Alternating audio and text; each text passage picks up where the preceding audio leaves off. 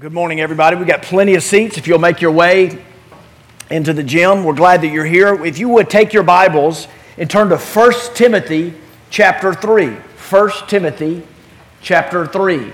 And we'll get there in a minute as some of you are finding a way, your way in and finding a seat. I want to let you know this is important, so hear ye, hear ye. We're so grateful that you're here in the gym. Uh, we're so glad to be able to, to afford you, um, our community, an opportunity for an earlier worship hour. And I know a lot of you appreciate that. So while we are excited about 9:30 in the gym, we want to let you know that next Sunday is Labor Day weekend, a holiday weekend. So we're going to have one service. That'll be at 11 o'clock in the sanctuary, okay? One service. Now, we know you're allotting uh, a room in your heart and schedule for football. We'll hope you have room for Jesus and church. But next Sunday, don't come here. We want you to come back here the following Sunday. But next Sunday, we'll be 11 o'clock in the sanctuary. You guys have that. We'll remind you of that as well. We'll hit it up on social media. Always some, somebody that misses that, but we're doing our best to let you know. So next Sunday, not in here, 11 o'clock in the, worship, in the sanctuary, and then we'll be back uh, in the gym. A Harvard sociological study recently revealed the three places, the top three places where humans are prone for uh, hypocrisy, where we, where people put on the airs, where we pretend, where we fake it. Uh, number one is in the lobby of a fancy hotel. Number two is next to a new car salesman in a showroom. And number three is in church.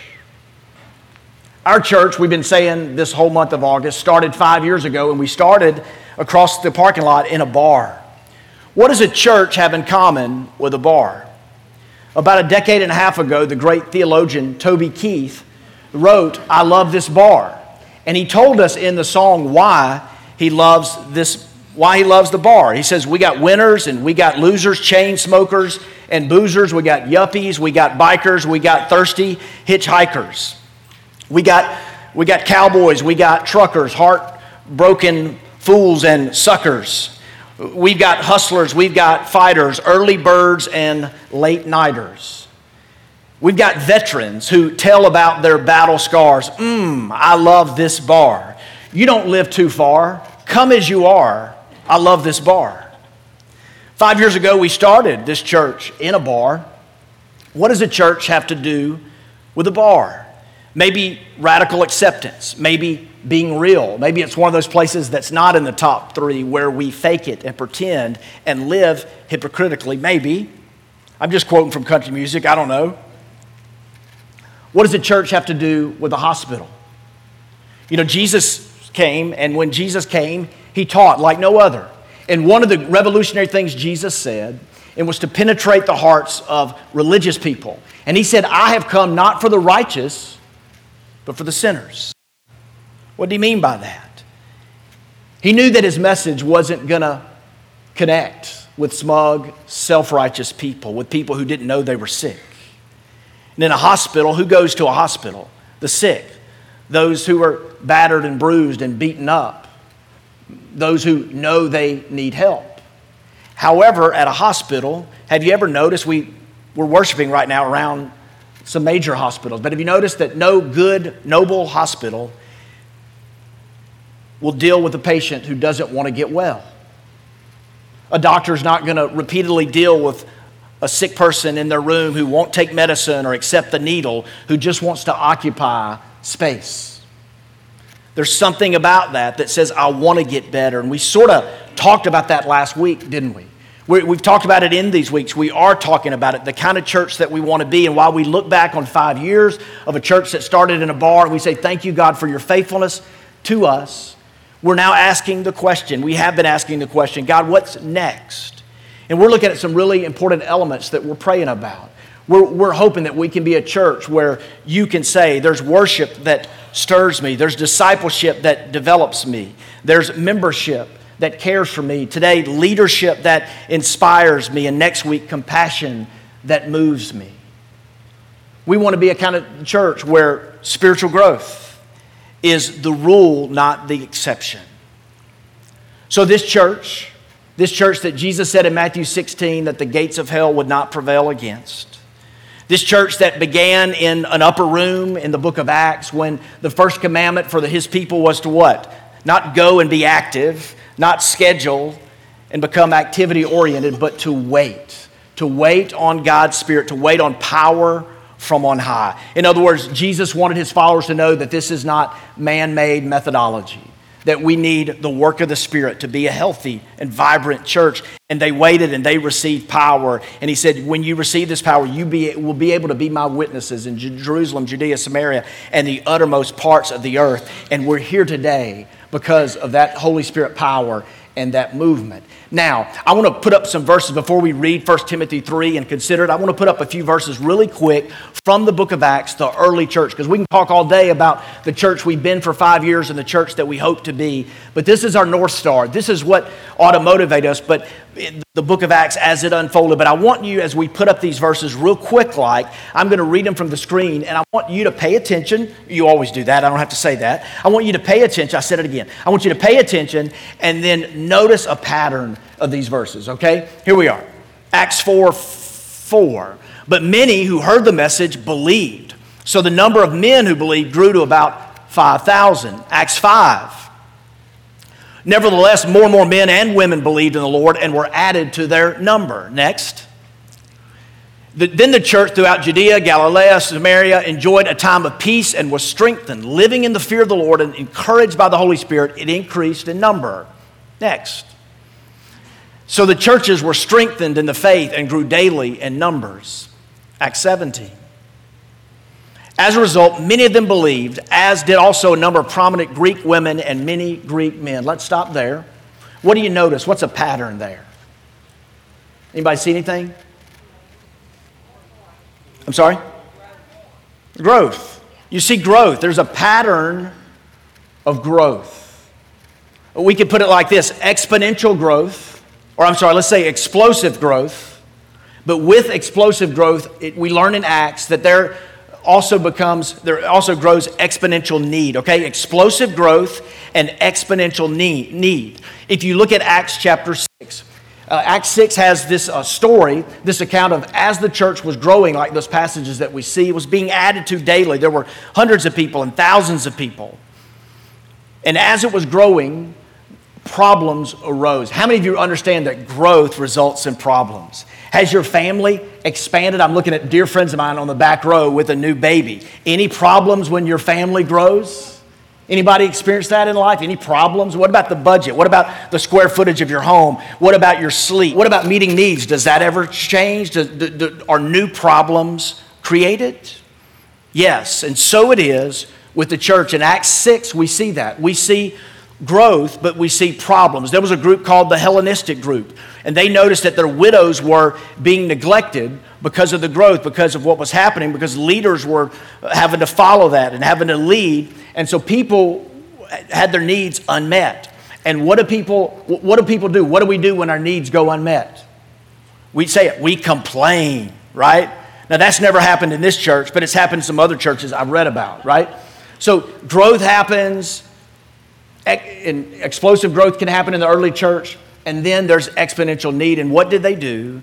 They stopped, and under the leadership of the Holy Spirit and some good people, they appointed some people full of faith, Scripture says, some people that could be trusted to lead. And this group of men said, These guys are going to focus on the needs of the widows and serving the daily distribution of the food and the widows' tables while we focus on the word and prayer. Now, there's a cynic in me. Is there a cynic in you? That sounds like some guys at the top were trying to get out of work, right? Sometimes uh, the staff will ask me to do something around here, like behind the scenes, and I say, no, I'm, that's not what I'm looking for. God has called me to high visibility, low responsibility. that rarely works, right? You live that way, you won't be respected by, by anyone. This is not the top guys getting out of work. This, these are the guys saying, let's really do what we need to do. And their focus would be on the word and would be on prayer. Now, here's what I want to say to you. I'm going to quote a scripture. If you're a note taker, write down Hebrews 13 7. Hebrews 13 7. Today, as we talk about leadership that inspires me, I'd like you to make a note of 13 7. It says, Remember your leaders who spoke the word of God to you. Consider the outcome of their way of life and imitate their faith. Do you think God appoints leaders? Do you think God cares about leadership? Do you think leadership is important?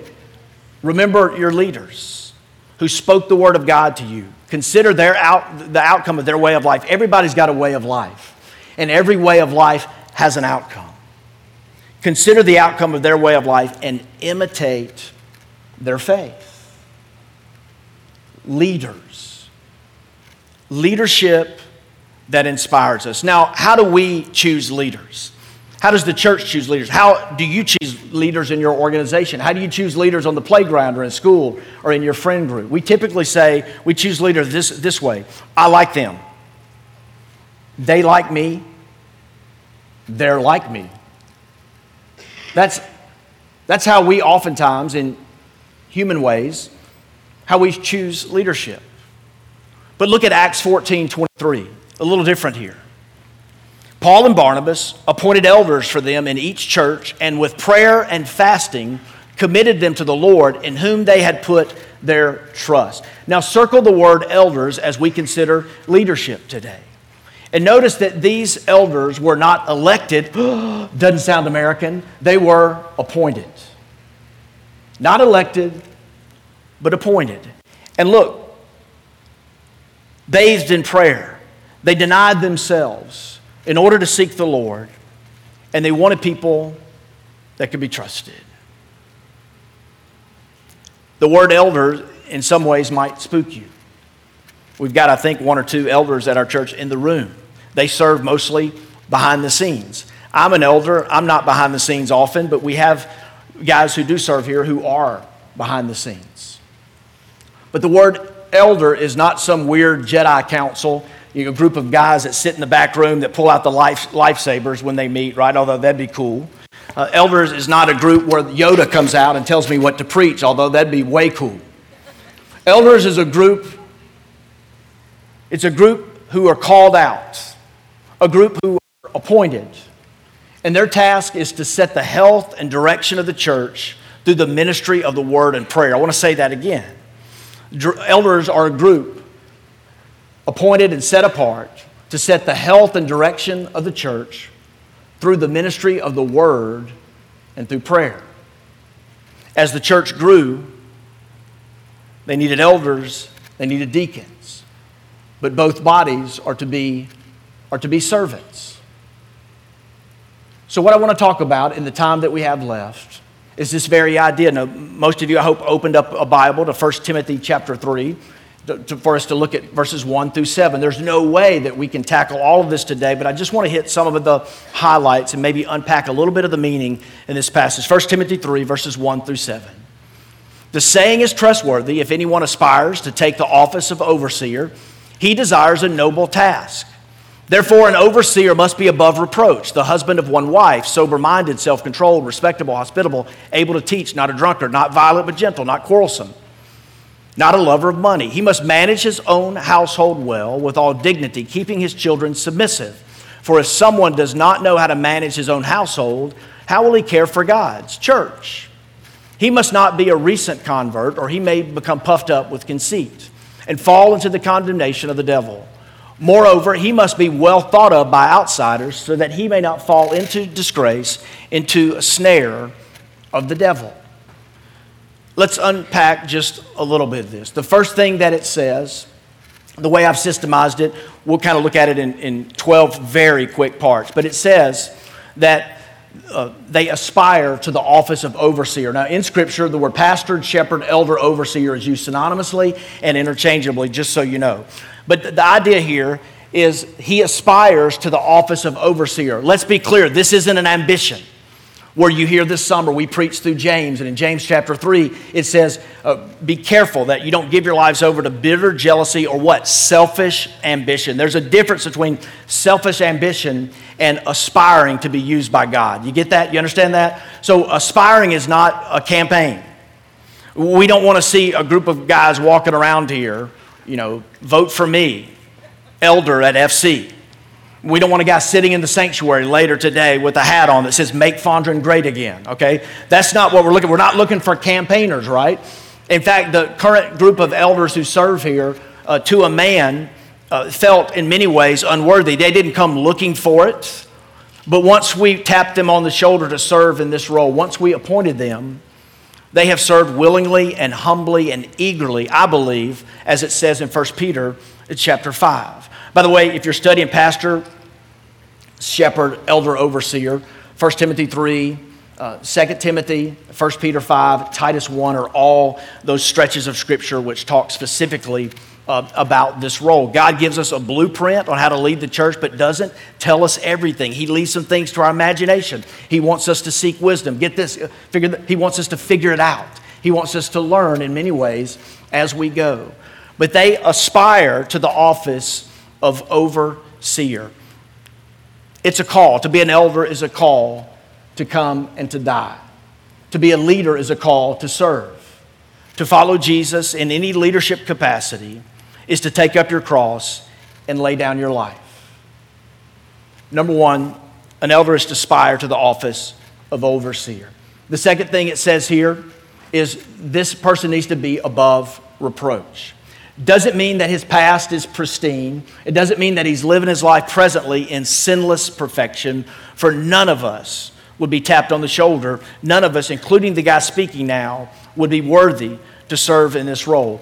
But it does mean that if a charge is brought, that charge is either not true or we can look, we can peek under that rock and see that this person is learning God's grace. He's growing in God's grace in his life, and he's learning the, the value of confession and repentance. A third characteristic it says is that he is the husband of one wife. The literal Greek translation there is he's a one woman man.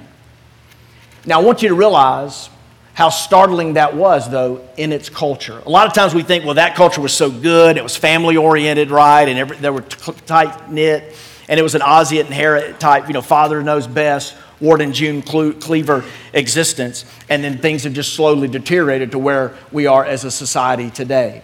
That's not it.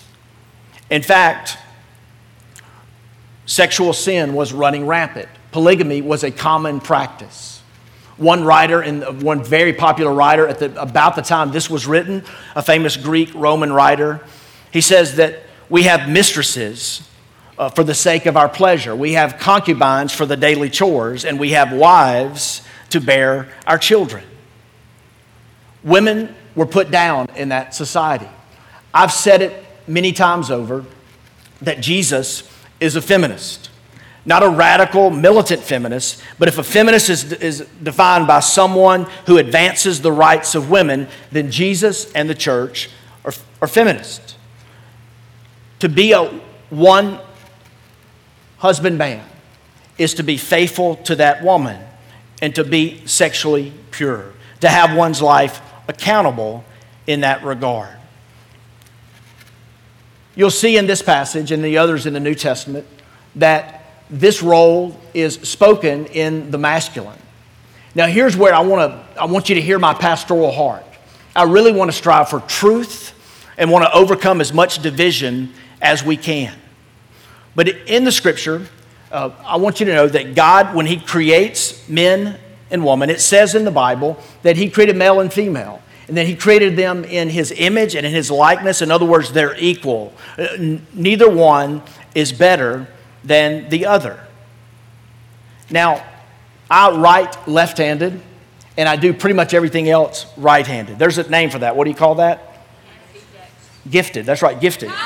Um, but look, even though I have a dominant hand with one thing, I have a dominant hand with other things. And these two hands of mine are not in competition. They are what? They are in complement to each other. Now, for many, many, many, many, many, many years, as a student of the Bible and as a pastor, I've studied this. I don't know if you have. And so, what I want you to do is hear my pastoral heart, and I want you to hear me that I'm still learning and I'm still growing. And so, in this area, uh, I believe clearly that God has created man and woman equal. Paul would reiterate that. Even though there's some things that were said in the New Testament maybe that we want to run from or recoil at. Paul said that whether we're Jew or Greek, male or bond or free, whether we're male or female, we're all one in Christ Jesus. I tell that to young couples when I'm doing premarriage counseling. Sometimes I quote it at the wedding, and I tell that guy, hey, the scripture says that she's to be subject to, to you as unto the Lord, but it also says that you're to be subject to one another. And there's that beautiful scripture, listen, men, in Genesis 21 12. It's there if you want to look at it later. When God looks at his boy Abraham and says, You go to Sarah, your wife, and listen to her. And the implication is you listen to her and get this, you do what she says. So let me just crush the notion that men are in any way better than women and that the scripture in any way teaches that. But I have currently and for many years I, I have believed and am leading our church in the complementarian position of Scripture. There's two, there's two views of this in the Bible, the role of man and woman. One is um, egal, if we can put that up. One is egalitarian, and the other is complementarian. Now, egalitarian, just to state it simply, it's when uh, it's for churches and leaders who believe that men and women are equal. That's it. We're, we're, they're equal in value and they're also same in role and responsibility. But the complementarian position, the one that I believe humbly that Scripture teaches, is that men and women are equal but distinct in role and responsibility. You hear that? Equal in worth, merit, and value and skill, but distinct in their role and their responsibility. There are a couple of books that I would encourage you to to read Equal but Different by Alexander Strauch and Freedom and Boundaries by Kevin DeYoung. Now, I know you. Uh, there's a lot of thick books out there that you wouldn't read, but you could read each of these books in a couple of days. And it lays out this, this idea of what I believe the scripture teaches. But years ago, I learned something. A, man that mentored me, he wrote, he drew some concentric circles on a chalkboard. He put NFL. In the center of that circle, he put in, and he called it the non negotiables, the things that we, we need to agree on. If we're going to be a team, if we're going to move forward, these are things that, that we can't budge on. They're non negotiables. But the F is flexible. Uh, you could you, are in process and I'm in process. I'm learning and you're learning. So we've got to learn to, to work it out. And we need to do that in a good way, in a unifying way. And at the outer edge of the circle is love. And that's where you, you, you believe this and I believe this, and they're not the same, but we're still called to love each other. So I've given you a couple of different views. I've given you a couple of different books that you could read to dive into this. I've stated to you a couple of different views on this. But I believe that men and women are created equal, but we're distinct in role and responsibility. At Fondren Church, here's what I believe, and we can have some disagreement. I believe that women can lead in every position. I believe women can lead and ought to lead. I believe they can teach and they can counsel and they can minister. They can have staff positions. They can have a very vital, important seat at the table. But we reserve the role of elder for a man. And that is not chauvinistic. It, and, and, it's a position that I, that I take humbly and that I pray that's not terribly divisive. I pray that we can have a dialogue about this as we learn and grow into our future. We have had a woman speak at Fondren Church. Some, if you've been here these years, you know that we've been blessed by her. And almost every time she's spoken, someone's gotten up and walked out, or I've gotten an email, not necessarily an angry email, or I've learned that they left our church because of that fact. So, do you see why I'm saying that it's important for us to pursue love, to find out what's non negotiable, to find out where we're flexible? And then the biggest circle is the love circle to find out hey, even if we disagree, even if you believe this way and I believe this way, can we still can we love each other? And so we're learning, and I'm learning. So it's theological for me why our elders are men. But more than that, it's, it's really practical. There's a brotherhood of guys that I've come over these years to know and to love, and they've built into my life. And not um, every single one of them have, in some respects, loved me and supported me. They've rebuked me and admonished me and called me out and kept me on task. And I love them for that. And I love their wives who they have given to our church to make great sacrifices for our church. So we see that this leader, this one called the elder, it's not a mystical Jedi council sort of thing. It's a man who's called out by God, who aspires to the office of overseer, who's above reproach, who's the husband of one wife, And it goes on to say this it talks about being sober minded and self controlled. You and I are a bundle and collection of appetites. We have desires. In the Greek and Roman world at the time that this was written, Cicero was a famous philosopher. And he said that reason should direct, appetite should obey. And life gets very dangerous for us. In fact, modern psychologists and counselors and child development experts tell us that the biggest concern they have for children in the modern world is impulse control. This, you know, having freedom and getting what you want all the time, never hearing no, not learning boundaries, having such a feeling of entitlement. You're so special that we're not learning impulse control. Solomon, who lived one heck of a life, said this toward the end in Proverbs 25 like a city with its broken down, its walls are broken down, is a man without self control. One of the best selling books of the past several years, Jim Collins, How the Mighty Fall. And in many ways, this is how the mighty fall, not having self control. Beyond being sober minded and self controlled, it says to be respectable and hospitable. The word well, respectable there has a, a a Greek word that indicates orderly, that we live in a lot of craziness and randomness, but this, this person has a sense of values. They've oriented their lives around something bigger than themselves. They're respectable, if we could put that up, and they're hospitable.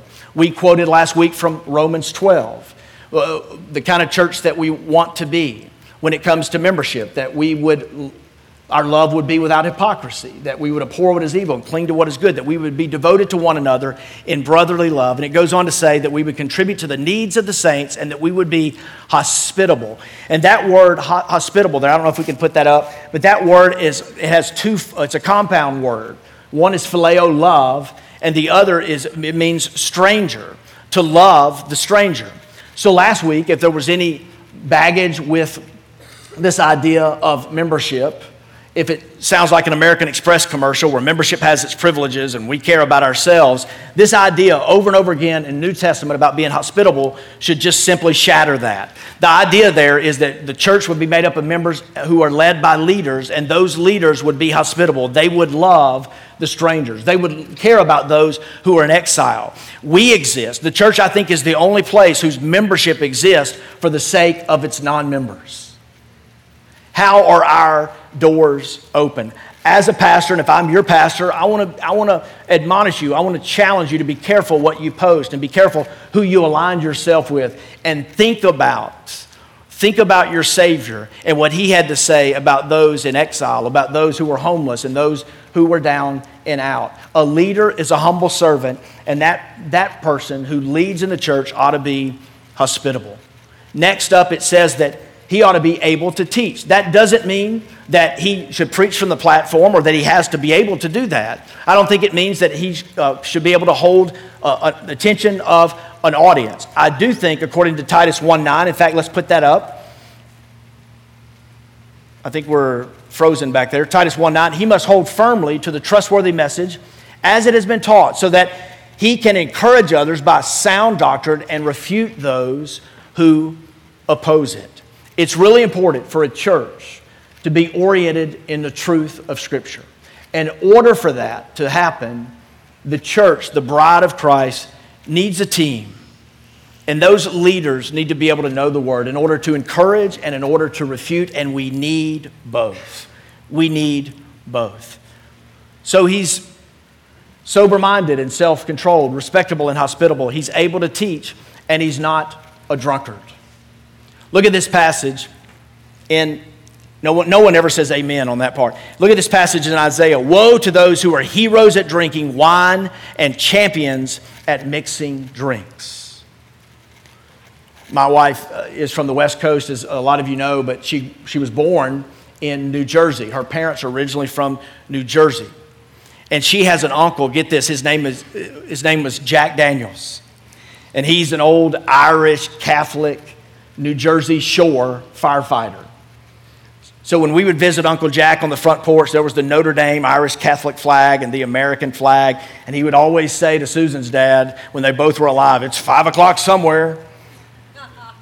And man, Jack Daniels, let me tell you, he lived out his name. The Joker lived out his name. And what happened to him? His life was cut short, just like his baseball hero Mickey Mantle's life was, with liver problems in large part due to drinking. Alcohol can be so destructive and it can be so addictive. But for a second, forget Uncle Jack Daniels. There's a man named Perry Noble. And I'll probably in the 11 o'clock see a lot of head shake on this one because college kids have loved Perry Noble. He's a real famous pastor in South Carolina. It's a megachurch, it's multi site. They have had 17 campuses. And in the early part of the summer, the elders at their church, New Spring Church, asked Perry to step away from the pastorate because of alcoholism, because of the, his, quote, posture toward his wife, not being gentle and not leading her and loving her well, and alcoholism. And though it was painful, this pastor stepped away. He submitted himself to the leadership of those elders who loved him.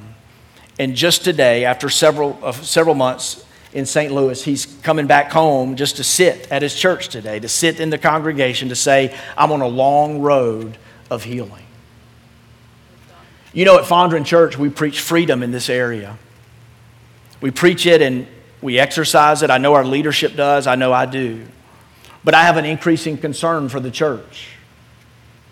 Can I just say, this is my pastor's heart speaking, we need to be real careful how we handle this. And I'm not fit, and these Navy SEAL guys are not fit to lead in our church if this is a problem in their life. And this week, in the wee hours of the night, I got a phone call.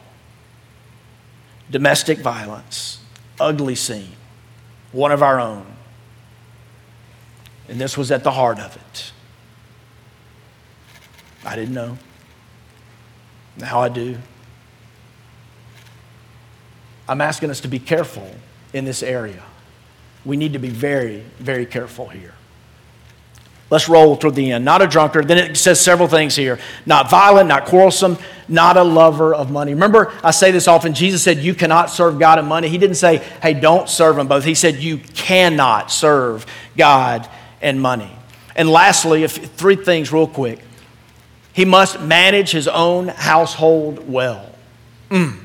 None on this list humbles me more than that one. It doesn't mean you don't have problems at home. It doesn't mean you don't get into it with your wife at times. It does not mean that your kids are going to be perfect. It means that you manage your home well, and no one agree, uh, disagree with verse 5. If it doesn't work at home, don't export it.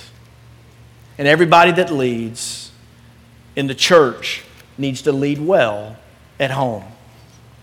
A couple more before we close. He must not be a recent convert.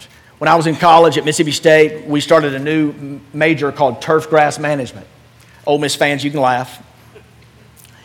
And there was a new rugby team starting at the time. There were bumper stickers that some of my friends were on the rugby team that said, Give blood, play rugby. And I noticed friends of mine were working hard to level a field, to, to put down sod, and to get, the, to get the field ready for rugby. But they had a rugby tournament before the grass was really growing, it destroyed that field. It wasn't ready yet.